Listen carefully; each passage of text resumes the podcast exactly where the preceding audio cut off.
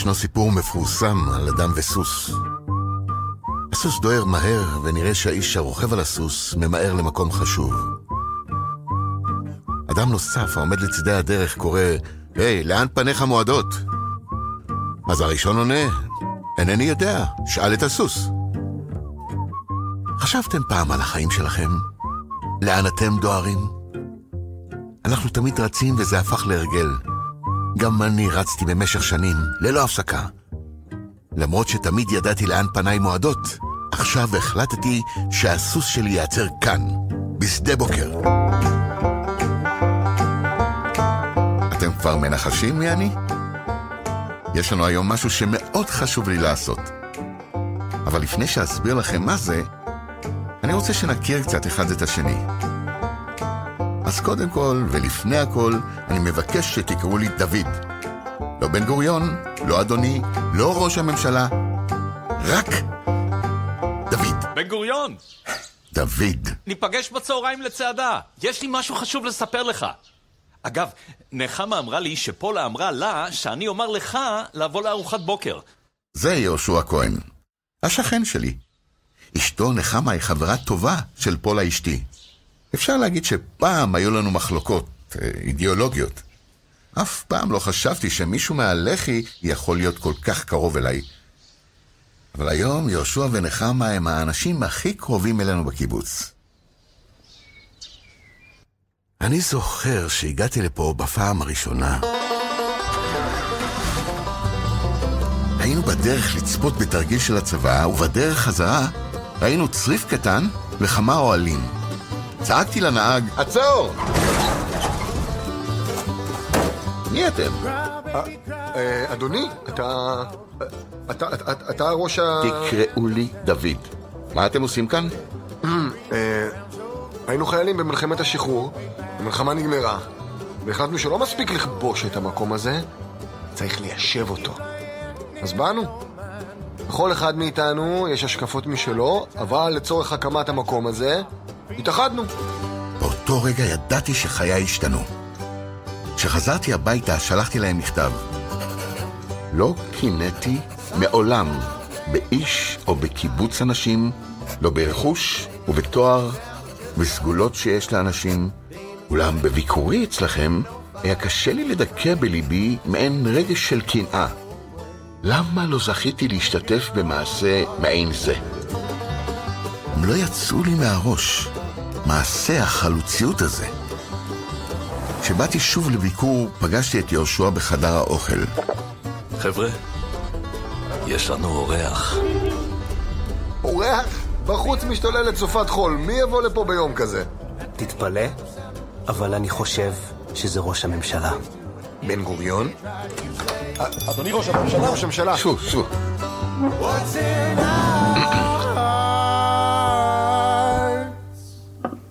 אם היה בא הנה איזה איש, בן 65 בערך, והיה מבקש להצטרף אליכם, הייתם מקבלים אותו?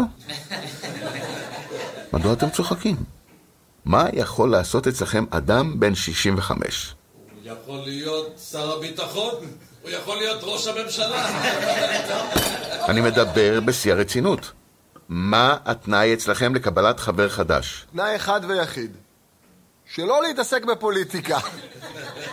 אם אדם בן 65 בא הנה, יש עבודה בשבילו. הוא יכול להיות סנדלר? אתם הולכים כאן בחולות, מישהו צריך לנקות את הסנדלים שלכם, לא? חברים, אני מבקש שתיקחו את ראש הממשלה ברצינות.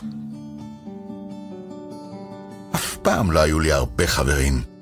אבל באותו רגע ידעתי שיהושע ואני זו תחילתה של ידידות מופלאה.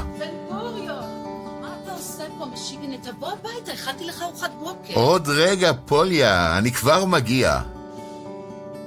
הרבה אנשים שאלו את עצמם, למה באתי לפה? במיוחד אשתי פולה. למדבר? למה שראש ממשלה יבוא למדבר?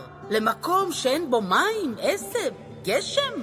לכל אלה שתהו, אני אענה בעזרת משפט אחד יקר לליבי, שאמר רבי נחמן מברסלב. עמוד 90, רגע, רגע, אה, הנה. לעולם אל יהא אדם זקן. הרגשתי שפה אני אוכל להגשים את החלום שלי ולהתחיל הכל מההתחלה. בן גוריון, מה אתה קורא שם? פולה ביקשה לקרוא לך שתבוא מהר. ארוחת הבוקר מוכנה. ואני חשבתי שבמדבר יהיה לי קצת שקט. בסדר, נחמה, אני כבר בא.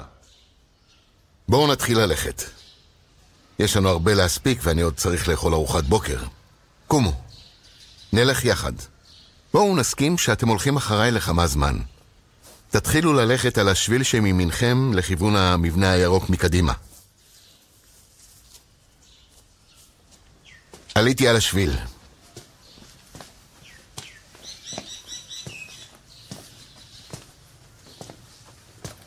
תפנו ימינה בשביל הראשון.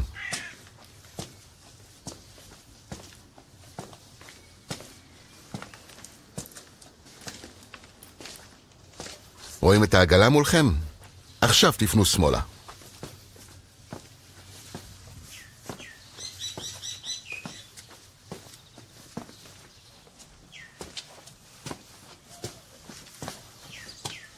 אתם יכולים לעמוד על המרפסת של המבנה הירוק.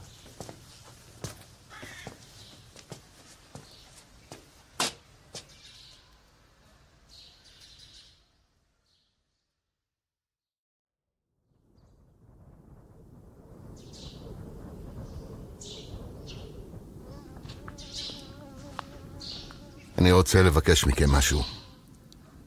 זו בקשה קצת אישית, אבל לפני שאני ניגש לבקש מכם בקשה כזו, אני מרגיש שאתם צריכים להכיר את החיים שלי קצת יותר. כבר הייתם פה פעם? כבר הייתם פעם באזור הנגב? תעמדו ליד אחת הדלתות של המבנה הירוק. אני אוהב את המבנה הזה מאוד. כי כאן גרו החברים והחברות שקיבלו אותי לקיבוץ, והוא דומה בדיוק למקום שבו הכל התחיל. בן גוריון, מה שלומך? תודה, אהרונצ'ו. מה איתך? אתה יודע, עובדים, חוקרים, המלאכה מרובה. באנו להקים יישוב בהר הנגב, ואת המשימה הזו אנו ממלאים, אדוני. סלח לי, אבל uh, כבר מגישים את ארוחת הבוקר. להתראות, בן גוריון. דוד! אהרונצ'ו, אתה לא חייב לענות לי ברשמיות כזו. אני מבקש שתקרא לי דוד. אני לא יכול לקרוא לך דוד. אתה ראש הממשלה. ד... דוד! דוד! כרצונך, מר בן גוריון. דוד, דוד. מר אך ורק דוד.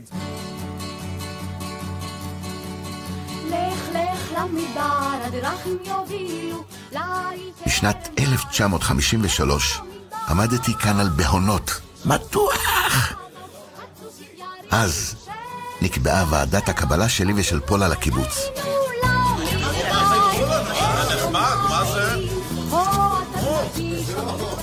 אפשר להגיד שכולם היו מרוצים מהגעתנו. היו גם חששות.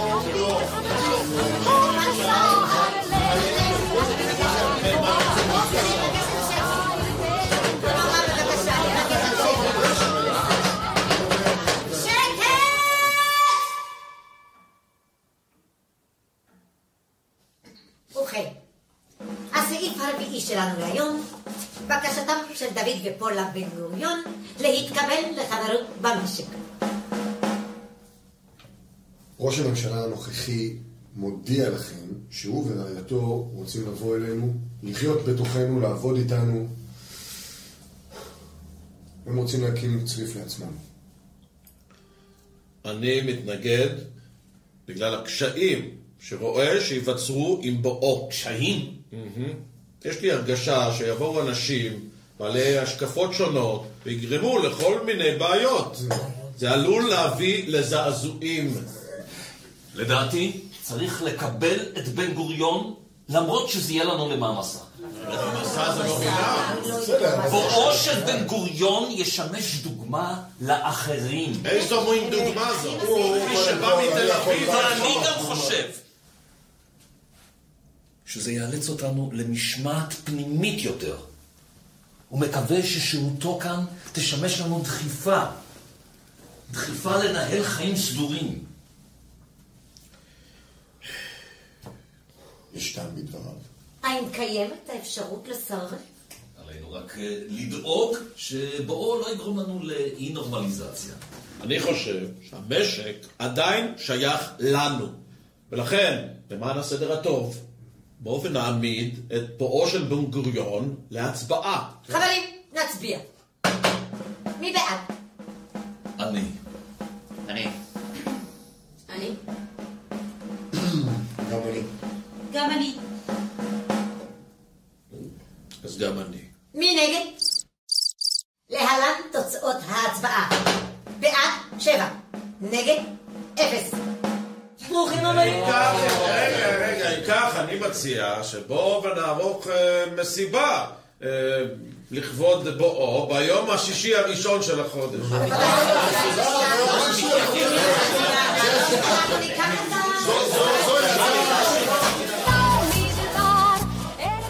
ב-13 לדצמבר 1953 הגענו לפה עם חפצינו במכונית הקרייזלר השחורה שלנו. איזה מכונית? ברוכים הבאים. וואלה, זה לא בנוי לנעליים שלי.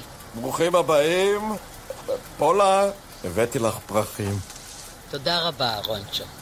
אם יש כאן מישהו חולה, תן לו אותם. אוי, איך אני אוריד את האבק הזה מהשמלה.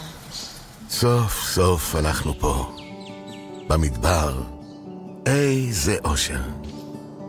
אפלטון אמר פעם, מטרתם היחידה של החיים היא להיות מי שאנחנו ולעשות מי שאנחנו מסוגלים להעשות. אני הצטרפתי לשדה בוקר והחיים התחילו מחדש. נמשיך. אנחנו מתקדמים. אני מרגיש שאתם מתחילים להבין על מה אני מדבר. בואו נספיק רק עוד משהו קטן לפני שנלך לאכול. זוכרים את העגלה שחלפנו על פניה? תחזרו על השביל לכיוונה.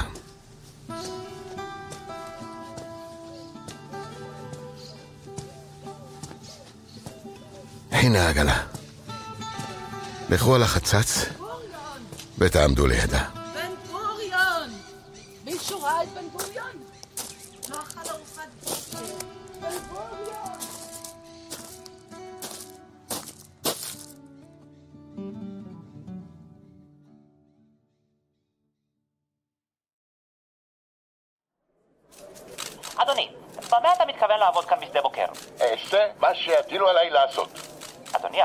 ראש הממשלה.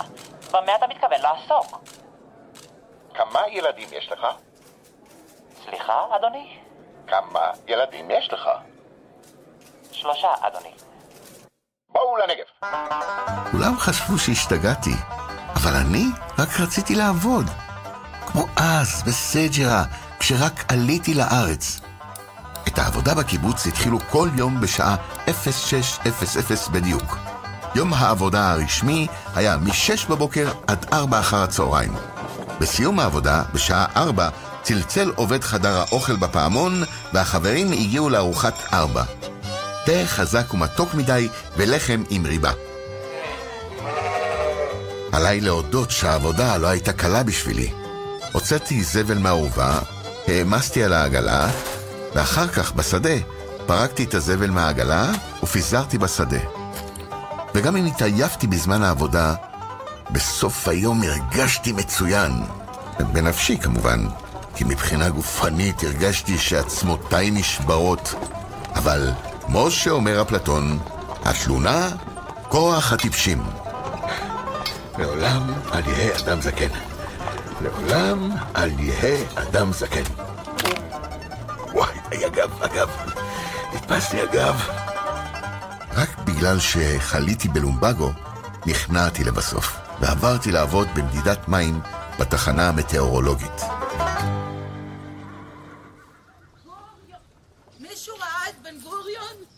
עוד לא. פולה, שכחתי לגמרי. בן גוריון! באחת הצעדות שלי עם יהושע, הוא שאל אותי, כתוב בתנ"ך, ליראה את אדוני ולאהבה אותו. איך זה ייתכן? כיצד ניתן לאהוב מישהו וגם לפחד ממנו? צחקתי. לא ראית אף פעם בעל שאוהב את אשתו וגם פוחד ממנה? בן גוריון! דוד, ביקשתי ממנה אלפי פעמים, דוד, דוד! בן גוריון! בואו נתקדם לעבר הצריף שלי ושל פולה. מהר, לפני שאני מסתבך. תחזרו דרך החצץ לשביל שממנו באנו. תלכו ישר שמולכם מבנה ירוק. לא זה שעמדנו לידו עכשיו.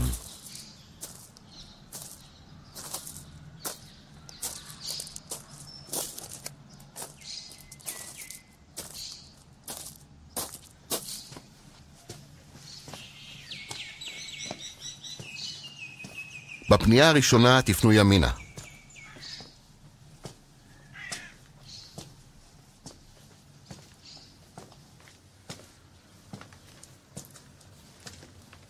רואים את השלט צריף בן גוריון? לכו בעקבותיו לאורך השביל.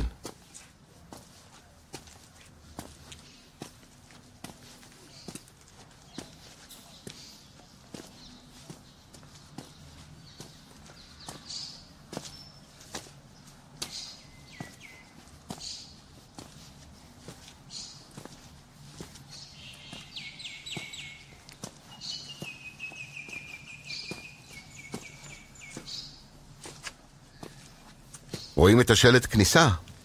לכו בעקבותיו ותעמדו עם הפנים לכניסה לצריף. על הדשא אם אתם רוצים.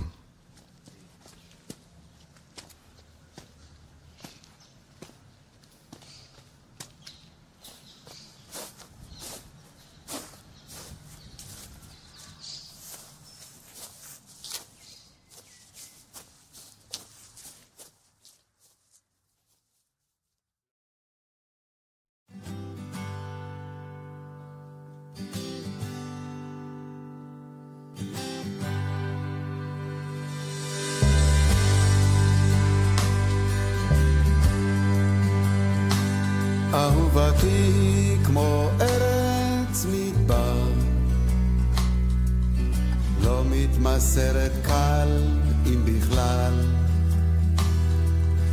להצגות שלי היא לא קהל,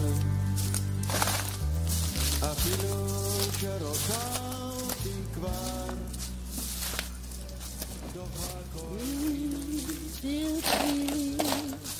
תפוח זהב. סוף סוף האדון הגיע, כל הבוקר אני מחפשת אותך. הכנתי לך ארוחת בוקר, חבל. למה חבל? את מכינה לי כל בוקר את אותו דבר. קוץ' שמוץ', לא יכול להתקרר וגם לא עושה כל כך חשק לאכול. זה בריא לך. אני צוחק, פוליה. אני נכנס, אני נכנס. אני באמת חושב שלנהל מלחמה הרבה יותר קל מלנהל איתך שיחה. חכה רגע. אני רוצה לדון איתך באיזה נושא. ביום שישי הקרוב אני רוצה שהילדים יבואו לבקר אותנו. נעשה טיול קצר, נאכל והם יישארו ללון. פולה, פולה, פולה. ביום שישי הקרוב יש את הברית של הבן. שוב אירוע? שוב אתה עסוק? אין עוד דברים בחיים? אני כבר לא יכולה איתך. מה עשית לי? לאן הבאת אותי? המשפחה, החברות שלי, את כל החיים שלי איבדתי. אני בודדה כאן בקיבוץ, אתה לא רואה? אפילו מכולת אין פה. כל ההרגלים שלי איבדתי. האושר הגדול הוא לחיות במועט. אוי, give me a break עם כל הפתגמים האלה. כל החיים הלכתי אחריך. גידלתי את הילדים לבד, בלי כסף בבית. לא סיפרתי לך כי אף פעם לא רציתי להדאיג אותך. אבל עכשיו, אני כבר לא ילדה. התעייפתי, אני כבר סבתא בן גוריון. מגיעים לפה אורחים מכל העולם, ולביקור של הילדים שלנו אתה מסרב? פוליה שלי. אני פה איתך, זה לא מספיק לך. פוליטיקאי היית ופוליטיקאי תישאר. נו, בואי הנה. את יודעת מה? אני אעשה מה שתגידי לי. אני ברשותך. אל תתחנף. תיכנס לאכול. אנחנו נלך כל המשפחה ביחד לברית, ואתה תוכל להיות הסנדק. תמיד יש לך פתרון. אל תתחנף, קדימה, לאכול. נכנס, אני נכנס. אני ונחמה נעזור קצת במטבח, ובערב נלך לשחק פוקר. אני אחזור מאוחר. בן גוריון. אתה משיגנה. but I like you. קצת. שישי בתשע. הילדים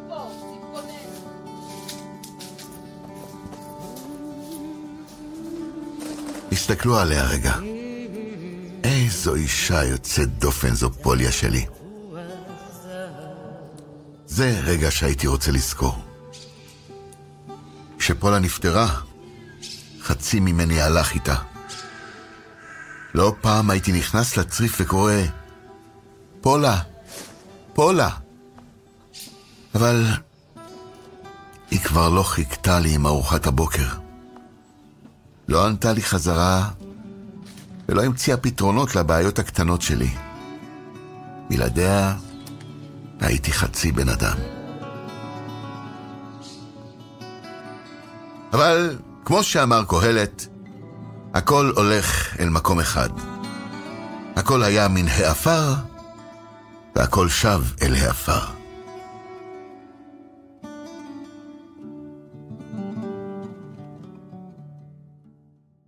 הצריף הזה מולכם הוא הבית שלנו. החלק הכי חשוב הוא הספרים. יש לי פה מעל חמשת אלפים ספרים, ובבית בתל אביב מעל עשרים אלף. טוב, עכשיו אלך לאכול מהר ולקרוא לאט, שזה החלק הכי אהוב עליי ביום. החלק הכי אהוב עליי בחיים. טוב, אתם יכולים לעשות סיבוב בצריף שלי בזמן שאני אוכל וקורא. או שתשבו רגע על הדשא ותאכלו משהו, גם אתם.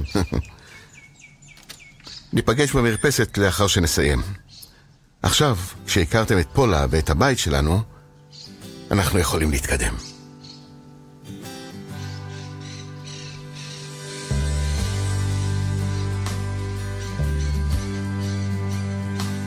אהובתי כמו ארץ מדבר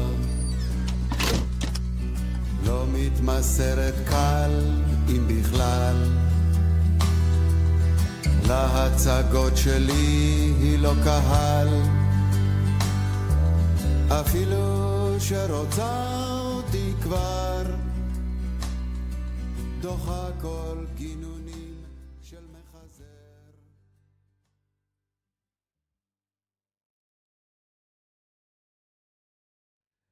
יצאתם מהצריף. בואו נלך לכיוון חדר האוכל הראשון.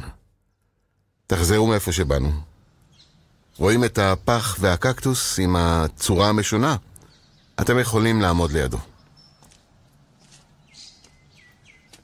חדר האוכל אינו קיים יותר. תסתכלו מעבר לגדר בצבע תכלת אל עומק הקיבוץ. רחוק, משמאל. שם הוא היה. צריף גדול, חי, שמח. כל כך אהבתי לאכול שם את ארוחת הצהריים.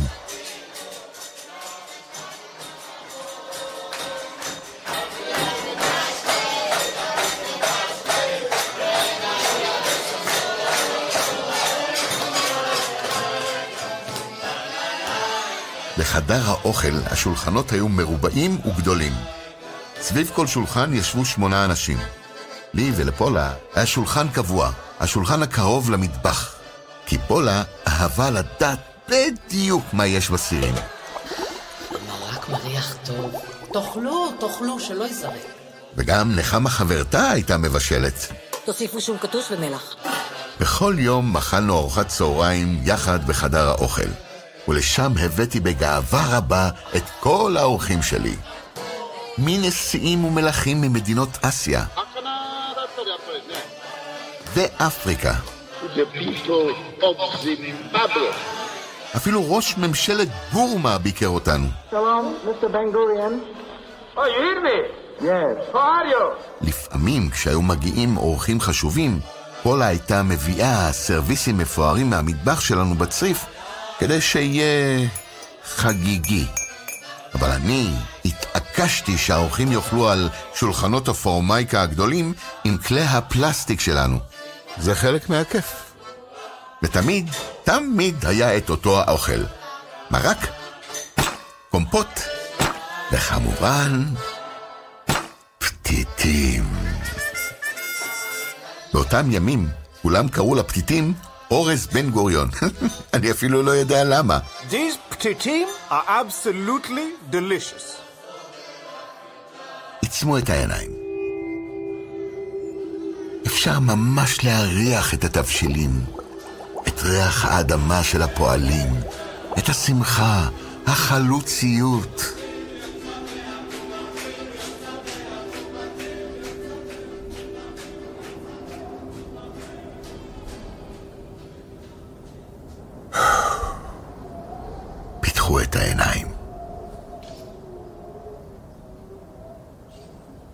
התעייפתי מעט.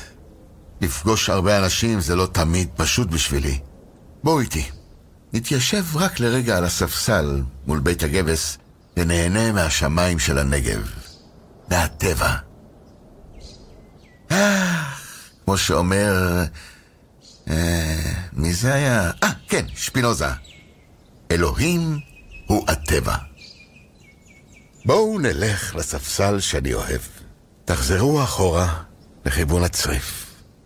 רואים את המבנה עם הגג מעץ? יש שם כמה ספסלים. ניפגש שם.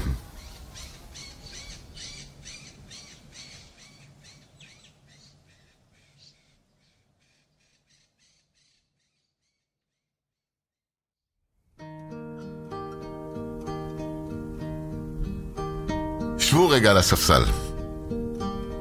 טוב לאדם היות פעם בדת לא ספר, לא רע, לא ציבור ולא פרט רק הוא עם ליבו, עם הלב רק בלבד. טוב לאדם היות פעם בדת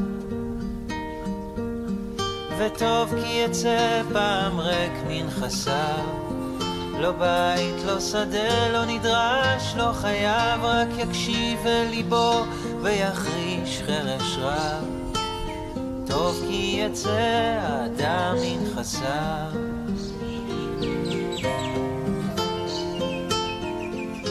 החברה לאדם היא כאוויר לנשימה. ובכל זאת, טוב לאדם להיות קצת לבד לפעמים. כשהגעתי לפה הייתי תשוש. הרגשתי שאין אני יכול לעמוד עוד במתיחות הנפשית. ממשלות, חליפות, נסיעות. עד שאמרתי, די. הרבה זמן ניסיתי למצוא פתרון לכאבי הגב שהיו לי. התייעצתי עם איש חכם, משה פלדנקרייז. הוא אמר לי, בן גוריון, יש לך גוף קטן, ואף פעם לא התגאית בו. ועל כן אני רוצה שפעם אחת בחייך תנסה לעשות עם הגוף הזה משהו בלתי אומן, קיצוני, כמו בקרקס. נעניתי לאתגר. אני אף פעם לא מוותר על אתגר. עבדתי על זה יום ולילה. כולם חשבו שאני משוגע. עד שלבסוף... יו! אה, אוי ואבוי, תראי את בן גוריון, הוא עומד על הראש. שלא ייפול. הוא עומד על הראש.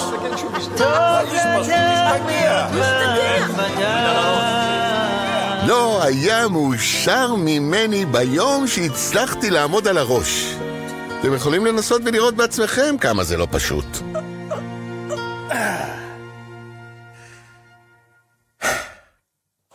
בן גוריון, שעת הצעדה, ויש לי הפתעה.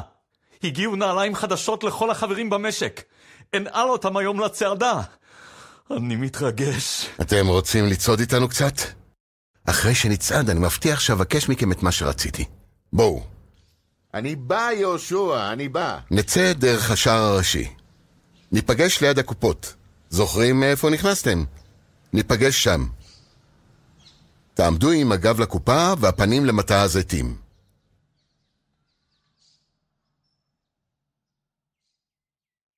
הסתכלו על כל עצי הזית. איזה יופי. בואו נתחיל ללכת ימינה בשביל. שם מחכה לי כל יום יהושע, ואנחנו צועדים יחד.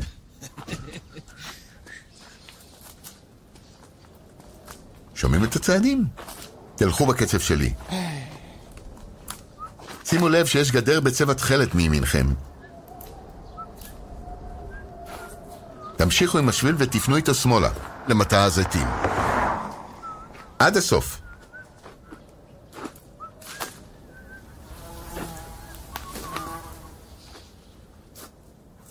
בן גוריון? דוד, דוד. אתה זוכר שאמרנו ש... כן, כן, כן.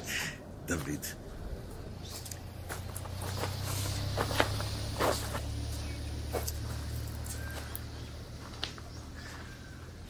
אתה זוכר את הנאום שהיית משנן כל הזמן מתוך אה, דון קיחוטה? אם אני זוכר. אוי, יקרים, יקרים, כמה יפים הימים של האדם בטבע. כן, כן, כן, כן, זהו.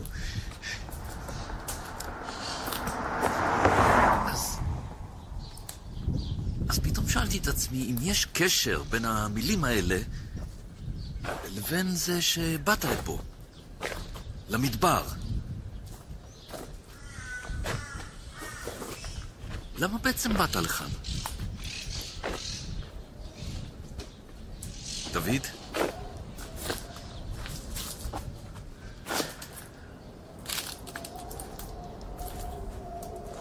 אתה יודע שאני ממעט לדבר על הדברים האלה.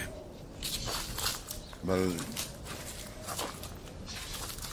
אם אני יכול לומר לך משהו בכנות, מכל הלב, זה ש... המדבר הזה כנראה גורם לי להזיות. נראה לי שדמיינתי את דוד בן גוריון. Oh my God!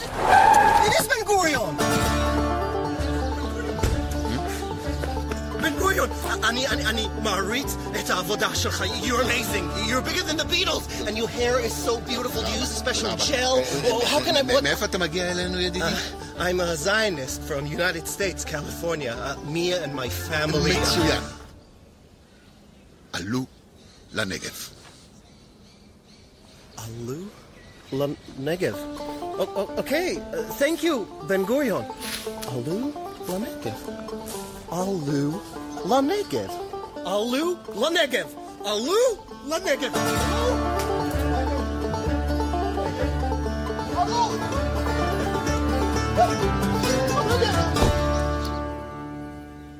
אז על מה דיברנו, יהושע?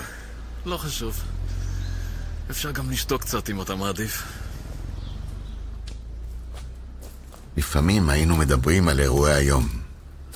לפעמים היינו מנהלים שיחת נפש.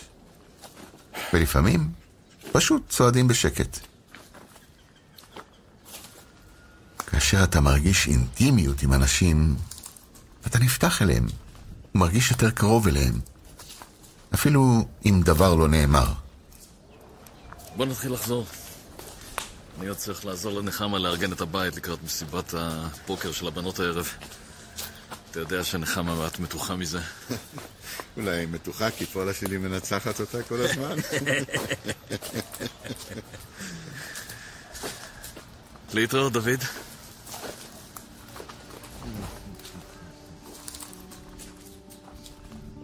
חברים ותיקים נעלמים, חברים חדשים מופיעים. בדיוק כמו הימים. יום ישן עובר, יום חדש מגיע. הדבר החשוב הוא להופכו לבעל משמעות. חבר משמעותי, או יום משמעותי. אנחנו מתקרבים לסוף, ואני חושב שהגיע הזמן שאבקש מכם את מה שרציתי. אבל בשביל זה, אנחנו צריכים ללכת למקום אחר. מקום רחוק.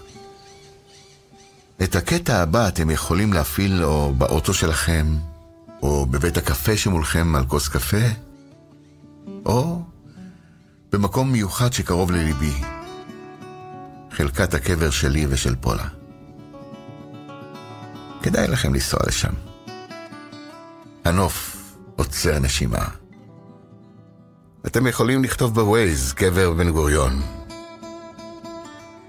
נשתמע שם תכף.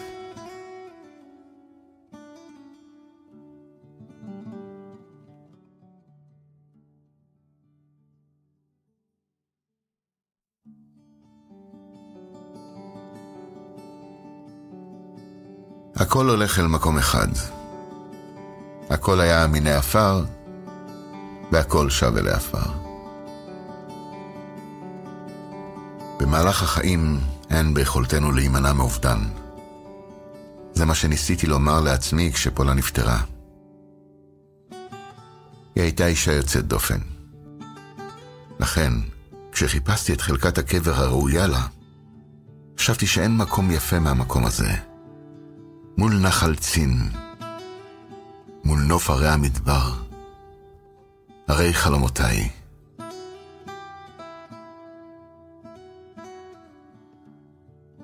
מעולם לא פחדתי מהמוות. ואם אפחד, מה זה יעזור לי? הייתי כל כך עסוק בחיים, שלא יכולתי להתעסק במוות. פחדתי רק לאבד את הזיכרון.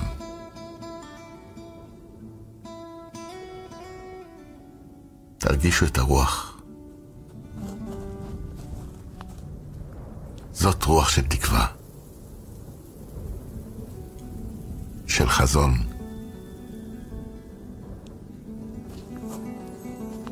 קיוויתי שילכו אחריי לנגב. זה נכון.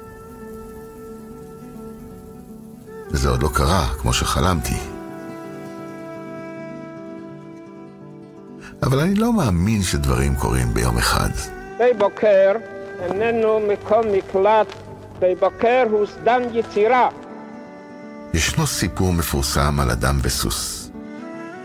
רכבתי על הסוס במשך שנים רבות, ועכשיו אני יורד ממנו. זו אינה פרידה. אני ממשיך לחיות כאן אל מול הנוף הזה. ואתם, הביטו אל הנוף. ראו מה עוד צריך לעשות כאן.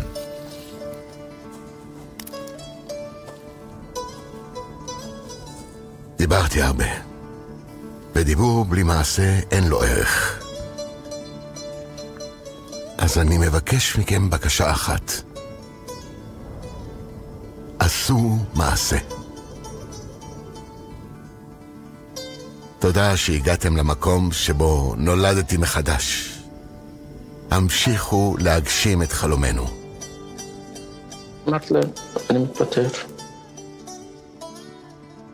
אמרו לה, אתה משוגע? אמרתי, משוגע. שלכם, דוד. אך ורק דוד. אגב, מאיפה אתם? עלו לנגב. משוגע.